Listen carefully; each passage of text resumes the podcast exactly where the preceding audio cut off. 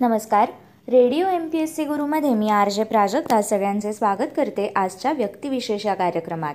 आजचे व्यक्तिविशेष आहे बाळ कोल्हाटकर. मराठीतील नाटककार कवी अभिनेते दिग्दर्शक बाळ कोल्हाटकर यांनी लिहिलेल्या दुरितांचे तिमिर जाओ वाहतो ही दुर्वांची जुडी मुंबईची माणसे एखाद्याचे नशीब इत्यादी नाटके अनेक दशके लोकप्रिय ठरले. तीन दशकांच्या साहित्य कारकिर्दीत बाळ कोल्हाटकर यांनी तीसहून अधिक नाटके लिहिली.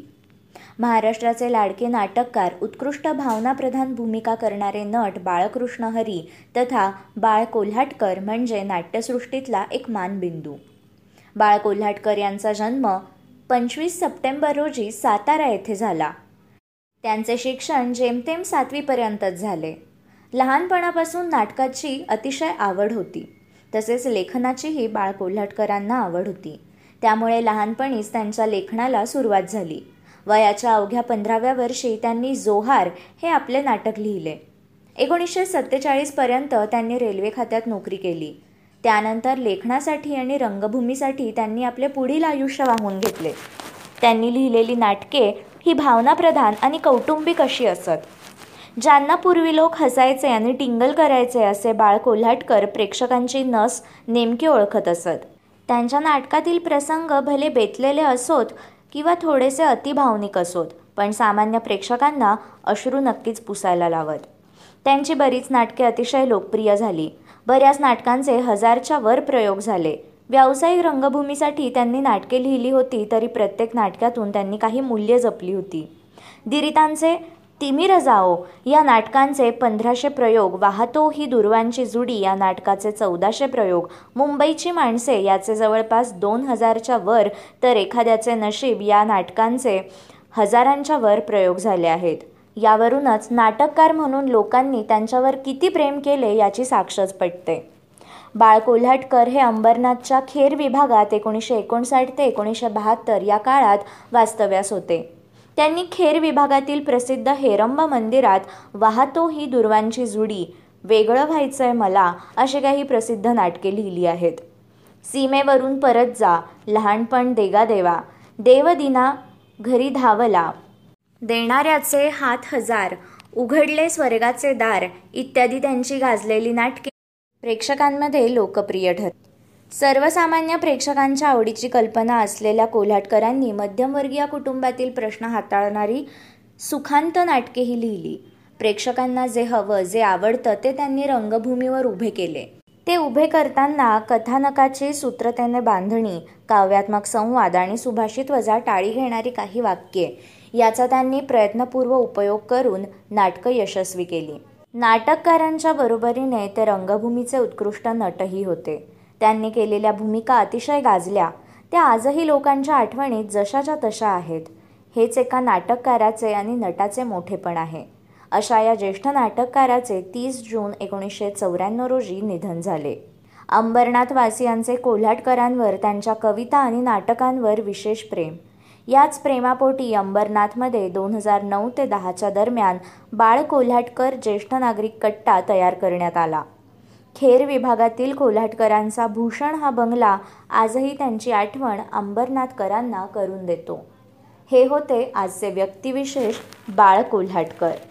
पुढील व्यक्तिविशेष आहे माधव गडकरी.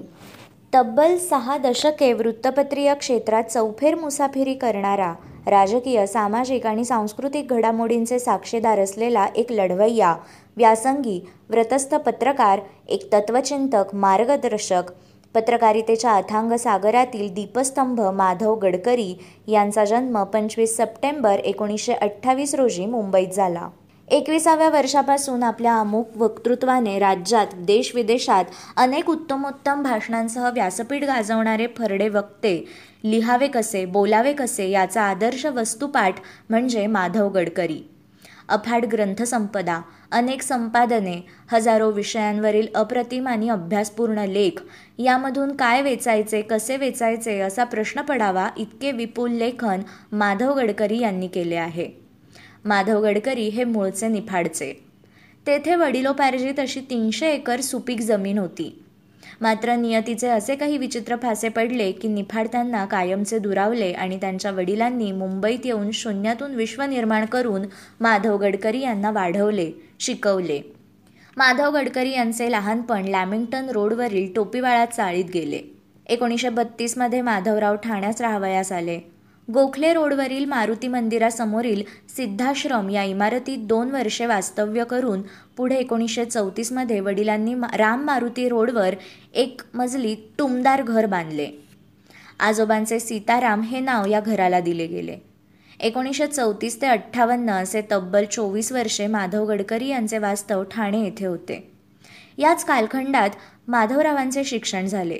शालेय जीवनापासून माधव गडकरी संपादकीय भूमिकेत शिरलेले होते. निर्झर क्षितिज यांच्याकडून निर्धार या साप्ताहिकापर्यंतचा प्रवास त्यांनी यशस्वीपणे केला. माधव गडकरींच्या पत्रकारितेची बीजे निर्धार या राजकीय साप्ताहिकाने पेरली म्हणूनच निर्धार ते लोकसत्ता माधव गडकरी यांचा वृत्तपत्रीय कारकिर्दीमधला प्रवास वाचनीय अनुकरणीय आणि संस्मरणीय असा आहे. दाभ कर्णिक तर्कतीर्थ लक्ष्मणशास्त्री जोशी कुसुमाग्रज बाभ बोरकर पु ल देशपांडे मंगेश पाडगावकर मधु मंगेश कर्णिक प्रभाकर अत्रे नि गो पंडितराव अशा दिग्गज व्यक्तिमत्वांचा सहवास माधव गडकरी यांना लाभला आणि त्यांचे अनुभव विश्व समृद्ध झाले. ठाण्याचे नि गो पंडितराव यांनी माधवरावांना वक्तृत्वातील खुब्या शिकवल्या. सभेत बोलावे कसे भाषण कसे असावे याचे जणू धडे दिले. माधवरावांचे पहिले जाहीर भाषण गावदेवी मैदानात झाले. ज्यांचे पाठांतर खूप वाचन भरपूर अनुभव समृद्ध असतात ते सहज चांगले वक्ते होतात असे माधव गडकरी नेहमी सांगत असत. माधव गडकरी हे संपादकीय भूमिकेत शिरल्यानंतर वृत्तपत्र लेखनाद्वारे स्तंभलेखनाद्वारे अनेक लोकाभिमुख सामाजिक संस्थांचा थोर व्यक्तींचा स्थळांचा प्रांतांचा महाराष्ट्राचा देशाचा आणि परदेशातील अनेक घटनांचा तपशील वाचकांना करून देताना त्यांची प्रामाणिक तळमळ धावपळ अधोरेखित होते. माधव गडकरी यांच्याबद्दल पु ल देशपांडे म्हणत आजवर महाराष्ट्राच्या जडणघडणीत अनेक कारागिरांचे हात लागले. त्याच्या हातून घडलेल्या सांस्कृतिक जडावांची आणि ते जडाव घडवणाऱ्या त्या लोकोत्तर काम कारागिरांची आणि त्यांच्या कार्यक्षेत्राची शब्दचित्रे माधवराव यांनी काढली आहेत. गडकऱ्यांची लेखमाला प्रचंड लोकप्रिय झाली. त्यांचा वाचकांशी सलोखा वाढला. कारण गडकऱ्यांचा पिंड ज्या ज्या संस्कारांनी घडला त्यांच्याशी कृतज्ञ राहून इमान राखून गडकऱ्यांनी अफाट लिहिले आणि मोकळ्या मनाने लिहिले. पत्रकारितेच्या निमित्ताने माधव गडकरी यांनी जवळजवळ सर्वच देशात उदंड भ्रमंती केली. जे काही अनुभवले ते सारे लेखांद्वारे पुस्तकांद्वारे मांडले. जनमानसामध्ये उदंड आणि सार्थ विश्वास संपादन करून माधवरावांनी एक आदर्श निर्माण केला. समाजातील अनेक वंचितांना आपल्या लेखांच्या माध्यमातून भरघोस अशी मदत केली. तसेच समाजातील अनेक अनिष्ट प्रथांवर आणि भ्रष्टाचारावर प्रहारात्मक परखडपणे लिखाण त्यांनी केले. एकीकडे महाराष्ट्राच्या कानाकोपऱ्यात माधवरावांची भाषणे गाजत असायची तर दुसरीकडे त्यांची विविधांगी विषयांची पुस्तके लेखसंग्रहे सा सातत्याने प्रकाशित होत असायचे. माधव गडकरी यांच्या एकूण संपादकीय कारकिर्दीचा लेखनाचा वेळोवेळी गौरव झाला. विविध पुरस्कारांनी त्यांना सन्मानित केले गेले. त्यात पद्मश्री अनंतहरी गद्रे पुरस्कार भ्रमंती पुरस्कार लोकश्री पुरस्कार भारतकार हेगडे देसाई पुरस्कार प्राचार्य अत्रे पुरस्कारांचा समावेश होता. त्यांच्या अनेक पुस्तकांना महाराष्ट्र शासनाचे पुरस्कार लाभले होते. दोन हजार सहामध्ये ठाणे येथे संपन्न झालेल्या नवव्या कोकण मराठी साहित्य संमेलनाचे ते अध्यक्ष होते. माधवरावांचे व्यक्तिमत्व वरकरणी खूप कठोर आणि कडक स्वभावाचे वाटायचे. मात्र अंतरंगी ते अतिशय मृदू स्वभावाचे होते. एक जून दोन हजार सहा रोजी माधव गडकरी यांचे निधन झाले. माधव गडकरी यांचे एकूण पस्तीसच्या वर ग्रंथ प्रकाशित आहेत. चौफेर या त्यांच्या स्तंभलेखनाचे पाच खंड दृष्टिक्षेप या सदरांचे तीन खंड अभ्यासपूर्ण आहेत. व्यक्तिचित्रे प्रवास वर्णने त्यांची गाजलेली आहेत. काही निवडक पुस्तके म्हणजे असा हा महाराष्ट्र असा हा गोमंतक मुंबई ते मॉस्को व्हाया लंडन सोनार बंगला सत्ता आणि लेखणी हॅलो चार्ल्स माओनंतरचा चीन कुसुमाग्रज गौरव गुलमोहराची पाने इत्यादी त्यांची ग्रंथसंपदा आजही वाचकांमध्ये लोकप्रिय आहे. हे होते आजचे व्यक्तिविशेष माधव गडकरी. अशाच माहितीपूर्ण व्यक्तिविशेषांसाठी stay tuned to radio M P S C Guru. या कार्यक्रमाच्या फीडबॅकसाठी तुम्ही आम्हाला व्हॉट्सॲपवर मेसेज करू शकता. त्यासाठी आमचा व्हॉट्सॲप नंबर आहे eight six nine eight eight six nine eight eight zero अर्थात शहाऐंशी अठ्ठ्याण्णव शहाऐंशी अठ्ठ्याण्णव ऐंशी. मग ऐकत रहा radio M P S C Guru spreading the knowledge powered by Spectrum academy नमस्कार विद्यार्थी मित्रांनो radio M P S C गुरुमध्ये मी आर जे प्रिया तुम्हा सर्वांचं मनापासून स्वागत करते. मित्रांनो आपण व्यक्तिविशेष हे सत्र ऐकत असतो. या सत्रामध्ये काही विशेष व्यक्तींची माहिती आपण जाणून घेत असतो. अशा काही विशेष व्यक्ती ज्यांनी इतिहासात सुवर्ण अक्षरांनी आपलं नाव कोरलेलं आहे. अशाच काही व्यक्तींचे जन्मदिन आणि स्मृतिदिनाच्या निमित्ताने त्यांचा जीवनप्रवास जाणून घेण्याचा प्रयत्न करत असतो. आज आपण या सत्रामध्ये भारतीय जनसंघाचे राष्ट्रीय सचिव असणारे पंडित दीनदयाळ उपाध्याय यांच्याविषयी जाणून घेणार आहोत. दीनदयाळ उपाध्याय हे भारतीय जनसंघाचे राष्ट्रीय सचिव होते. डॉक्टर श्यामाप्रसाद मुखर्जी यांच्यासह भारतीय जनसंघाच्या पायाभरणीत त्यांचा महत्त्वाचा वाटा होता. भारतीय जनसंघातून पुढे भारतीय जनता पक्षाचा उगम झाला होता. त्यांना राष्ट्रीय स्वयंसेवक संघाचे विचारवंत आणि संघटक म्हणून ओळखलं जायचं. त्यानंतर ते काही काळ भारतीय जनसंघाचे अध्यक्ष देखील होते. युगानुकूल म्हणून अविभाज्य मानवतावादाचे शाश्वत तत्त्वज्ञान या विचारधारेला त्यांनी भारत म्हणून ओळखले आहे. ते सर्वसमावेशक विचारसरणीचे समर्थक होते ज्यांना एक मजबूत आणि सशक्त भारत हवा होता. त्यांना राजकारण आणि साहित्यामध्ये विशेष रस होता. त्यांनी हिंदी आणि इंग्रजी भाषांमध्ये अनेक लेख लिहिले आणि ते विविध मासिकांमध्ये प्रकाशित देखील केले. पंडित दीनदयाळ उपाध्याय यांचा जन्म पंचवीस सप्टेंबर एकोणीसशे सोळा रोजी जयपूरमध्ये धनका या नावाच्या गावात झाला. त्यांच्या वडिलांचं नाव होतं भगवती प्रसाद उपाध्याय तर त्यांच्या आईचं नाव होतं रामप्यारी त्यांचे वडील रेल्वेतील जलेसर रोड स्टेशनचे सहाय्यक स्टेशन मास्तर होते. उपाध्याय यांचं आठवीपर्यंतचं शिक्षण झाल्यानंतर त्यांनी राजस्थानच्या सिकर येथील कल्याण हायस्कूलमध्ये प्रवेश घेतला. आणि या ठिकाणी दहावीच्या परीक्षेत ते बोर्डात प्रथम आले. एकोणीसशे सदोतीसमध्ये पिलानी यांच्याकडून इंटरमिजिएट परीक्षेत पुन्हा बोर्डात त्यांनी प्रथम क्रमांक मिळवला. एकोणीसशे एकोणचाळीसमध्ये कानपूरच्या सनातन धर्म महाविद्यालयातून प्रथम श्रेणीची बी ए परीक्षा ते उत्तीर्ण झाले. त्यानंतर त्यांनी आग्र्याच्या सेंट जॉन्स कॉलेजमध्ये इंग्रजीमध्ये एम ए करण्यासाठी प्रवेश घेतला आणि या ठिकाणी देखील ते पहिल्या सहा महिन्यात प्रथम श्रेणीत उत्तीर्ण झाले. एकोणीसशे एक्केचाळीसमध्ये प्रयागमधून बी टी परीक्षा उत्तीर्ण करून त्यांना बी ए आणि बी टी करून देखील नोकरी मिळाली नाही. एकोणीसशे सदोतीसमध्ये जेव्हा ते कानपूरमध्ये बी ए करत होते तेव्हा ते त्यांचे वर्गमित्र बायोजी महाशब्दे यांच्या प्रेरणेने राष्ट्रीय स्वयंसेवक संघाच्या संपर्कात आले. संघाचे संस्थापक डॉक्टर हेडगेवार यांचा सहवास त्यांना कानपूरमध्येच घडला. शिक्षण पूर्ण झाल्यानंतर उपाध्यायजींनी संघाचे दोन वर्षाचे प्रशिक्षण पूर्ण केले आणि ते संघाचे जीवनव्रती प्रचारक झाले आणि ते संघाचे आजीवन प्रचारक होते. संघाच्या माध्यमातूनच उपाध्याय यांनी राजकारणात प्रवेश केला. एकवीस ऑक्टोबर एकोणीसशे एक्कावन्न रोजी डॉक्टर श्यामाप्रसाद मुखर्जी यांच्या अध्यक्षतेखाली भारतीय जनसंघाची स्थापना झाली. त्यांचं पहिलं अधिवेशन एकोणीसशे बावन्नमध्ये झाले होते आणि त्यावेळी भारतीय जनसंघ या पक्षाचे उपाध्यायजी सरचिटणीस झाले. या अधिवेशनात मंजूर झालेल्या पंधरा ठरावांपैकी सात ठराव हे उपाध्याय यांनी मांडले होते. उपाध्याय एकोणीसशे सदुसष्टपर्यंत भारतीय जनसंघाचे सरचिटणीस होते. एकोणीसशे सदुसष्टमध्ये उपाध्याय यांची भारतीय जनसंघाच्या अध्यक्षपदी निवड झाली. पंडित दीनदयाळ शर्मा यांच्याविषयी सांगायचं झाल्यास त्यांनी एकोणीसशे सदोतीसमध्ये राष्ट्रीय स्वयंसंघात ते सामील झाले होते. एकोणीसशे बेचाळीसपासून राष्ट्रीय स्वयंसेवक संघासाठी पूर्णपणे काम करण्यास त्यांनी सुरुवात केली. राष्ट्रधर्म पाच जन्य आणि स्वदेश अशी मासिके देखील त्यांनी सुरू केली.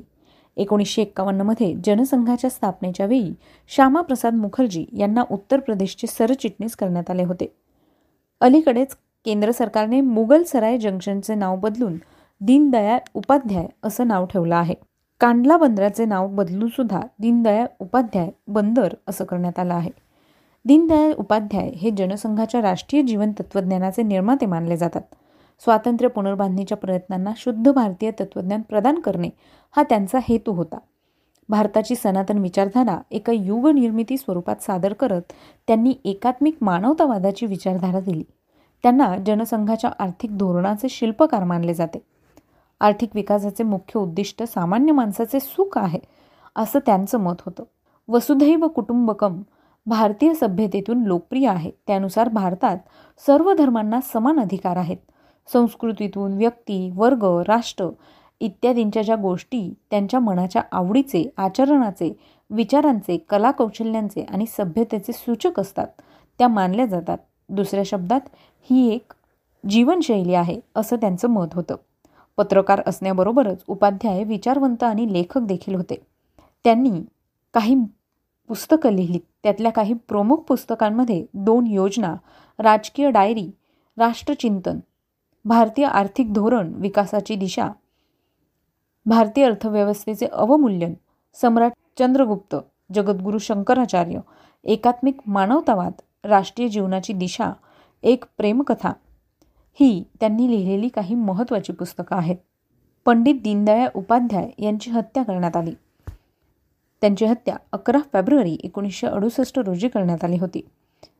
विद्यार्थी मित्रांनो आज खरं तर पंडित दीनदयाळ उपाध्याय यांचा जन्मदिन.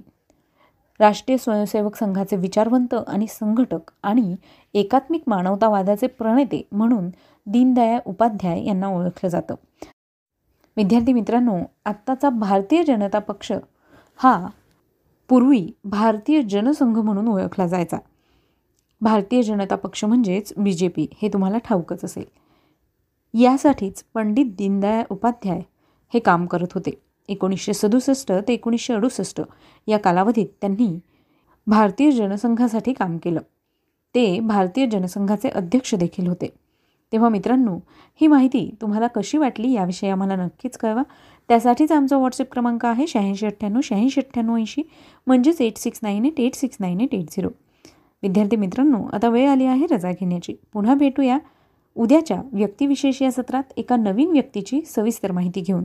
तोपर्यंत काळजी घ्या सुरक्षित राहा आणि अर्थातच ऐकत राहा तुमचा लाडका चालता फिरता इंटरनेट रेडिओ म्हणजेच radio M P S C Guru stay tune to radio M P S C Guru spreading the knowledge powered by Spectrum academy नमस्कार विद्यार्थी मित्रांनो. Radio M P S C गुरुमध्ये मी आर जे प्रिया. तुम्हा सर्वांचं मनापासून स्वागत करते.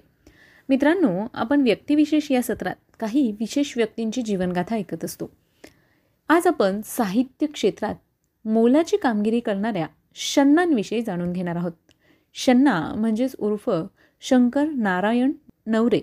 विद्यार्थी मित्रांनो मराठीतील लेखक नाटककार आणि पटकथाकार म्हणून शंकर नारायण नवरे उर्फ शन्ना नवरे यांना ओळखलं जातं. मध्यमवर्गीय माणसाचे अनुभव व भावनाविश्व रेखणाऱ्या कथानकांसाठी ते ओळखले जातात. शन्ना डे या नावाने त्यांनी वृत्तपत्रातूनही स्तंभलेखन केले आहे. त्यांचे एकूण सत्तावीस कथासंग्रह आहेत. शन ना नवरे यांनी जयवंत दळवी यांच्या महानंदा या कादंबरीवरून गुंतता हृदय हे हे नाटक लिहिलं होतं आणि हे नाटक अमाप गाजलं होतं. डोंबिवलीत झालेल्या दोन हजार तीन सालच्या नाट्यसंमेलनाचे ते अध्यक्ष होते. त्यांना लेखनातून मिळणाऱ्या पैशांचा मोठा हिस्सा ते पडद्यामागच्या कलाकारांसाठी खर्च करीत असे. कायम पडद्यामागे काम करणाऱ्या नाट्यकर्मींसाठी त्यांनी नाट्यसंमेलनातच पंच्याहत्तर हजार रुपयांचा धनादेश दिला होता. त्यांचं साहित्य मराठीत मोठ्या प्रमाणात प्रकाशित झालं आहे. यामध्ये त्यांनी अघळपघळ नावाचं व्यक्तिचित्रण आणि आठवणी लिहिल्या होत्या. याचबरोबर अट्टहास आनंदाचे झाड कौल दिनमान दिवसेंदिवस संवाद आणि नो प्रॉब्लेम सुरुंग या त्यांच्या कादंबऱ्या प्रसिद्ध आहेत. याचबरोबर त्यांनी काही कथासंग्रह देखील लिहिले. यामध्ये अनावर इंद्रायणी ऊन सावल्या एकमेक कस्तुरी कळत न कळत कैवारी कोळी वर्ष खलिफा घरकुल जत्रा झब्बू तिळा दार उघड. तू तिथं मी निवडक शन्ना निवडुंग परिमिता पैठणी बिल्लोरी बाजीरावचा बेटा बेला भांडण मर्जीतल्या फुला मार्जिनच्या खुणा मेणाचे पुतळे वारा शांता कुकडी सखी सर्वोत्कृष्ट शन्ना हे त्यांचे काही कथासंग्रह खूपच गाजले. यानंतर बरीचशी नाटकं देखील लिहिली. यामध्ये खेळीमेळी गहिरे रंग गुंतता हृदय हे त्यांचं विशेष गाजलेलं नाटक. याचबरोबर गुलाम देवदास दोघांमधले नाते धुक्यात हरवली वाट नवरा म्हणू नये आपला पसंत आहे मुलगी मन पाखरू पाखरू मला भेट हवी हो रंग सावल्या वर्षाव शहाणी सकाळ सवत माझी लाडकी सूर राहू दे हसत हसत फसवणी. ही नाटकं देखील त्यांनी लिहिली. याचबरोबर त्यांनी स्तंभलेखन देखील केलं आहे. शन्ना नवरे यांना विविध पुरस्कारांनी सन्मानित करण्यात आलं. यामध्ये दोन हजार आठ सालचा गदिमा प्रतिष्ठानचा गदिमा पुरस्कार डोंबिवली भूषण पुरस्कार दोन हजार नऊ सालचा विष्णुदास भावे पुरस्कार आणि दोन हजार आठ सालचा साहित्य सेवा पुरस्कार त्यांना देऊन गौरवण्यात आलं होतं. याचबरोबर त्यांना मराठी नाट्यसंमेलनाचं अध्यक्षपद देण्यात आलं होतं. शन्ना नवरे यांचं पंचवीस सप्टेंबर दोन हजार तेरा साली निधन झालं.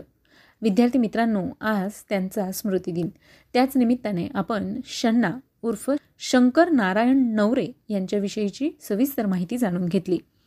तेव्हा याविषयीचे तुमचे फीडबॅक मात्र आम्हाला नक्की कळवा. त्यासाठीचा आमचा व्हॉट्सअप क्रमांक आहे शहाऐंशी अठ्ठ्याण्णव शहाऐंशी अठ्ठ्याण्णव ऐंशी म्हणजेच eight six nine eight eight six nine eight eight zero चला तर मग विद्यार्थी मित्रांनो मी आलजे प्रिया तुम्हा सगळ्यांची रजा घेते. पुन्हा भेटूया उद्याच्या व्यक्तिविशेष या सत्रात एका नवीन व्यक्तीची जीवनगाथा ऐकण्यासाठी. तोपर्यंत काळजी घ्या सुरक्षित राहा आणि अर्थातच ऐकत राहा. तुमचा लाडका चालता फिरता इंटरनेट रेडिओ म्हणजेच radio M P S C Guru.